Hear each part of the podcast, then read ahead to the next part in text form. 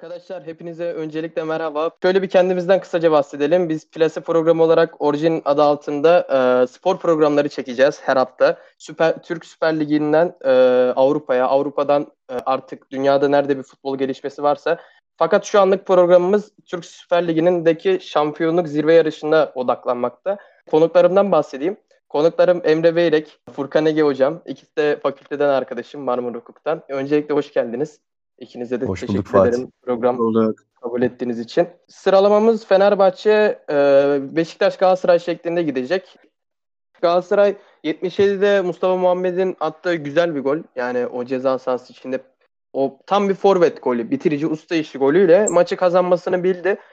Ve yarıştan kopmadığını gösterdiği bir bakıma. Galatasaray'da biraz da iç huz- huzursuzlukları da bertaraf etti, hafifletti diyelim. Tam bitmedi de. Mu- Mustafa Cengiz yönetimiyle Fatih Terim istifa diyen var. Mustafa Cengiz'i beğenmeyen, beğenen var. Bu tarz ikilemler Galatasaray'da çok. Galatasaray yenmek de en iyi işi yaptı. Yoksa Galatasaray'a başkanlık seçimleri de yaklaşıyor. Zor bir süreç bekliyordu. Galatasaray çok garip bir 11'de çıktı. Buna rağmen iyi de bir oyun oynadığını düşünüyorum ben. Halil Mustafa Muhammed. Güzel bir tandem oluşturdu ileride. Ee, Galatasaray evet bu hafta nasıl oynadı Galatasaray hakkında ne diyebiliriz? Emre Hocam yine senden başlayalım. Galatasaray Şimdi bu maçta e, en başta şöyle bir şey vardı. Herkes ilk 11'e baktı yani. Herkes bir sorgulamaya başlıyordu. Çünkü hani bir önceki maç sonuçta maç beraber de bitse Halil Dervişoğlu'nun forvet olduktan sonra hani herkes memnun eden bir oyun vardı. O yüzden Galatasaraylar bu kadar fazla hem değişiklik beklemiyordu. Şimdi önceki maça göre aa, oynamayan ve de ben bu maçta ilk 11 başlayan oyunculara bakacak olursak mesela Halil Dervişoğlu. Evet bunu herkes bekliyordu. Ama mesela Ömer Bayram'ı sol bekle, Emrak Baba'yı ve de Öteboy'u kimse beklemiyordu. Ve de Galatasaray taraftarında şöyle bir şey var. Artık hem Ömer Bayram'ın her dönem top kullanmasından bıkmıştı ve de sol bek olan Ömer Bayram Galatasaray'da her zaman bir sıkıntı yaratıyordu.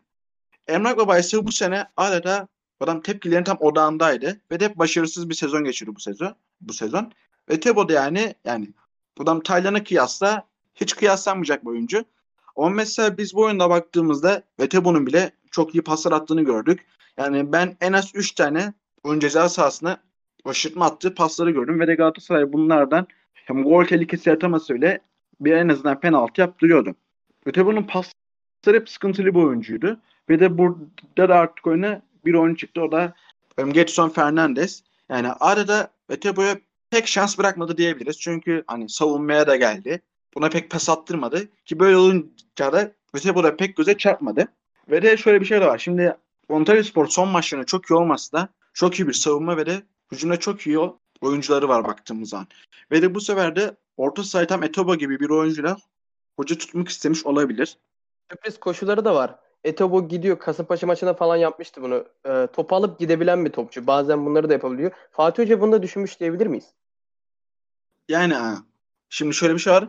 Antalyaspor hep ka- hani kapattığı için o kapattığı alanı anında çok hızlı hemen yarmak için tabii ki de böyle bir şey düşünmüş olabilir.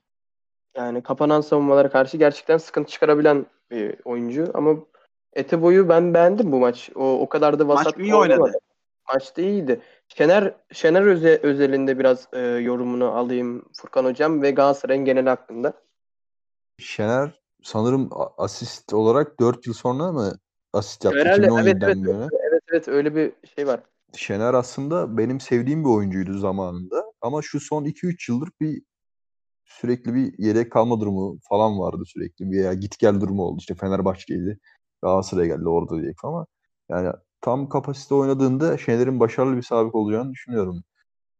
Asistinde de zaten topu çevirdiği yön yani güzel bir yön. Çünkü stoperler orada Mustafa Muhammed kucağına almış. O üç kişi son anda geriye çıkıyor. Şener tam penaltı noktasında bir kesiyor. Net gol yani. Vur. Artık Vallahi- yani servis. Güzel bir servis. Onun dışında Antalyaspor özelinde bakacak olursak Antalyaspor'u aşmak cidden bir sıkıntı. Beşiktaş bile berabere kaldı yani 1-1.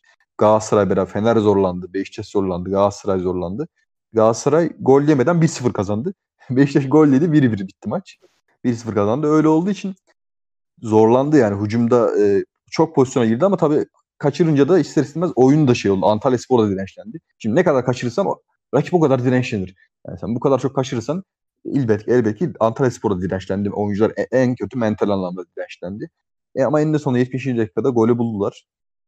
Önemli bir 3 puan. Çok önemli bir 3 puan. Çünkü Trabzonspor maçını puan bıraktılar. Son anda hatta puan kazandılar da diyebiliriz. Bir puan evet kazandılar puan da diyebiliriz. kazandılar. Galatasaray, Galatasaray adına. Bu maçta 3 puan aşırı önemliydi. Bilhassa şampiyonluk yolunda. Yani öyle çok önemli bir 3 puan.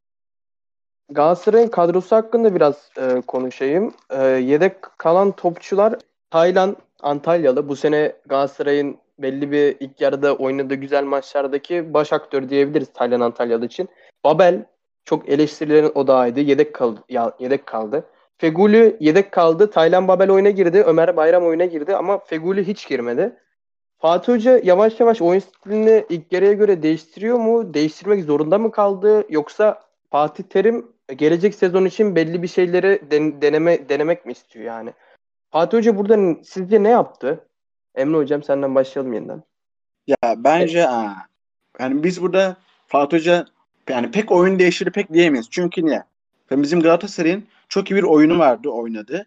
Ve de bu oyun hani hep pas üzerineydi. 4-1-4-1 şeklindeydi bu oyun.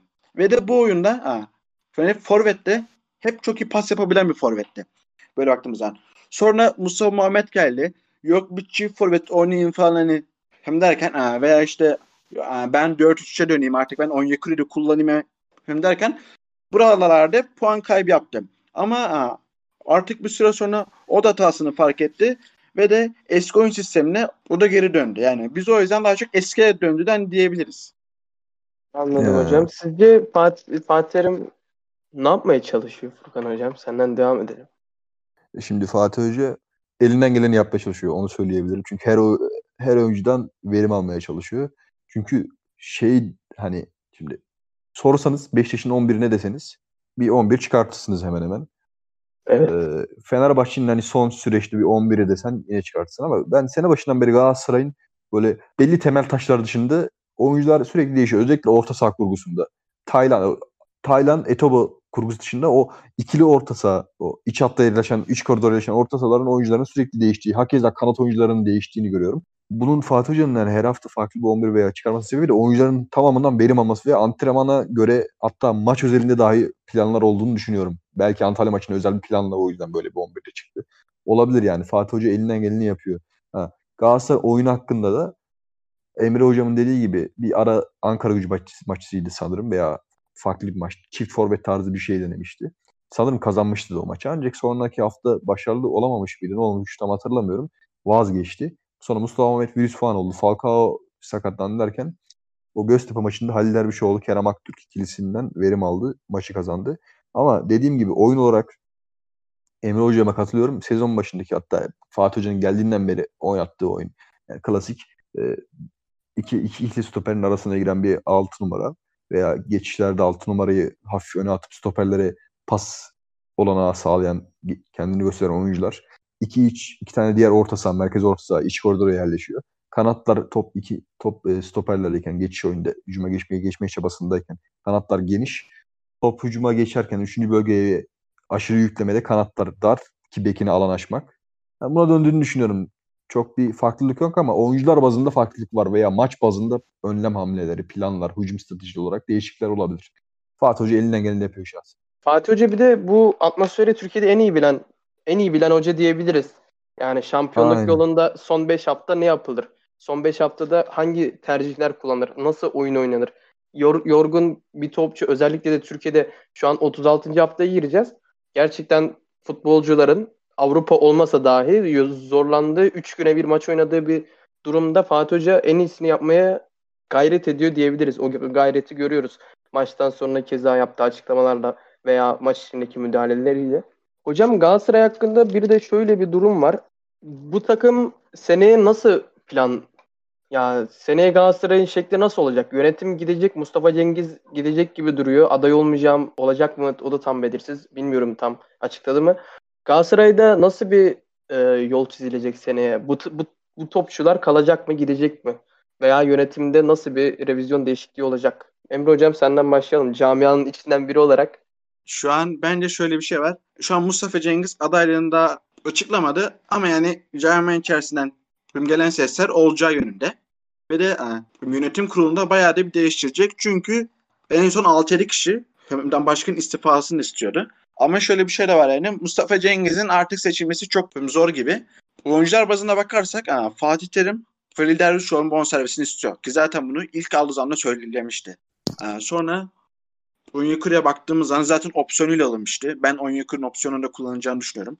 Sonra Mustafa Muhammed yani Fatih Hoca'nın çok sevdiği bir oyuncu stili forvet olarak. Onu da o yüzden alacaklarını düşünüyorum.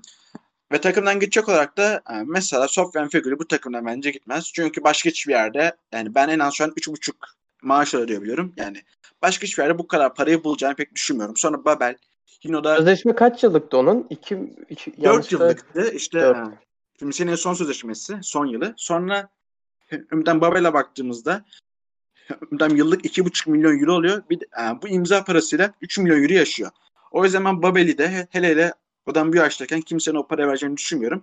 Onların kalacağını düşünüyorum. Ve de pek bonservis olarak da elde edebileceği para olarak da sırf mar- marka Luyendama'dan birini satarsa bir bonservis girdisi olabileceğini düşünüyorum. Ve de mesela işte bu Saratçı ile mesela hemen devam edileceğini pek düşünmüyorum. Hani çünkü- Fatih Hoca pek fazla sakatlanan oyuncuyu sevmez. O Evet. yüzden ben Saratçı ile pek devam edileceğini düşünmüyorum baktığımız zaman. Ama yani hem bu gençler ne olursa olsun bu takımda durmalı. Bayağı bir e, bir revizyon yapılacak o zaman diyebilir miyiz? Saratçı gidecek. Biraz Galatasaray'da bir transfer dönemi hareketli geçecek diyebiliriz. Olabilir. Yani çünkü baktığımız zaman Fatih hep transfer isteyen bir hocadır yani. Ne olursa olsun hani hep ileriye hep ileriye şey modunda biri olduğu için yani. O kadro çok iyi de olsa ben yine de çok hareketli bir dönem geçeceğini düşünüyorum. Anladım hocam. Hocam o zaman e, Galatasaray'ı burada bitirelim. Yaklaşık e, 20 dakika, 15-20 dakika falan Galatasaray'ı konuştuk. Geldiğiniz için çok sağ olun. Çok teşekkür ederim. E, eklemek istediğiniz bir şey varsa Galatasaray hakkında hocam Şimdi Emre şöyle hocam bir şey var. Ha, mesela biz Fenerbahçe'ye baktığımız zaman ilk yarıda en çok şut çektiği maçtı. Bu hafta aynı şey bu takım içinde oldu. Galatasaray yaptı. Ama Galatasaray ilk yarıda 3 gol bulamamıştı ki Fenerbahçe'de 3 gol buldu. Yani burada Ruth Bofi'nin hakkını vermek lazım. Ama ben Galatasaray gerçekten çok şut çekmesine hem rağmen mesela ilk 20 dakika içerisinde 3 gol bile atabilirdi. Ama şöyle bir şey var. İlk isabetli şutunu 35. dakika civarı atıyor yani. Bu da böyle bir sıkıntıydı. Ki takımda da şöyle bir hani şöyle söyleyeyim. Ha, ve de hmm, oyun hakimi hep Galatasaray'dı. Çünkü biz hem ilk yarı hem de maç sonucu topla oynamalar yüzdelerine baktığında %25'e %75 gibi bir ezici bir üstünlük görüyoruz. Ki biz Ersun Yanal'da ha, hem bu maçta çok cidden zorlandı. Çünkü baktığımız zaman ilk yarıda Antalya Spor'la bu sezon en az isabetli pas yaptığı maçtı. Baktığımız zaman. Ve de herkesin aklına ilk 11'lere baktığında tek bir sıkıntı vardı. O da Ömer Bayram duran top kullanacak mı? Ki maçın başında duran topları hep Ben Fernandes kullandı. Ve de etkiliydi. Sonra böyle dakika 40 hem 40 civarı Ömer Bayram geldi. Yani adam 90'a gol atıyordu. Sonra aradan 3-4 dakika geçti. Bir tane daha duran top oldu. Yine Ömer Bayram. Hani top Halil'i sıyırdı. Halil topa adam kafa vurabilse adam goldü. Yine bir tane daha gol atabiliyordu. Yani o yüzden hani Galatasaray'ın korktukları korktukları şeyler pek başına gelmedi. E zaten baktığımız anda Galatasaray XG istatistiğini 2.85 diyor. Yani sırf buraya bakarak bile Galatasaray'ın oyunun hakim olduğunu söyleyebiliriz. Galatasaray net bir galibiyet aldı deriz o zaman hocam. Bakalım Aynen öyle. haftaya bu göstergeler Galatasaray Konya ile evinde oynayacak. Konya problem yaratabilir mi bilmiyorum ama Galatasaray ben haftaya rahat kazanacağını düşünüyorum. Haftaya siz de böyle düşünüyorsunuz herhalde. Bilmiyorum. Ne dersiniz? Konya e, Konya Spor epeydir kazanamıyor diye biliyorum. Berabere kalıyor sürekli. Biraz da kendini daha çok rahat atmak için bir puana ihtiyacı var. Bu puanı Galatasaray'ın alır mı? Biraz zor ama her şey olabilir. Çünkü Galatasaray hani o zor denilen fikstürleri geçti. Fenerbahçe'yi yendi işte. Ondan sonra o kendi zorlu fikstürlerini kazandı. Zor denilen deplasmanları falan. Ama kolay denilen e, Ankara gücüdür, Sivas'tır. Buralara hep takıldı. Yani Konya Spor maçı hani çantada keklik gözükmemesi lazım ki artık hiçbir takım için hiçbir maç çantada keklik değil. Her an her şey olabiliyor maçlarda. O yüzden bir tahmininde bulunmak zor. Ancak Galatasaray'ın kazanacağını düşünüyorum. Yani. Derbi öncesi puan kaybetmeye tahammül yok yani Galatasaray'ın. Yani ha, hem bu takım şampiyon olmak istiyorsa her maçını kazanmak zorunda. Yani bunu söylemek yeter. Aynen. Hocam yeniden e, ikinci kez ayağınıza sağlık. Çok teşekkür ederim geldiğiniz Biz teşekkür için. ederiz. Bizi buraya kadar dinlediğiniz için de çok teşekkür ederiz. E, Plase'nin bu haftaki bölümünün sonuna geldik. Hepinize iyi günler arkadaşlar. Görüşürüz.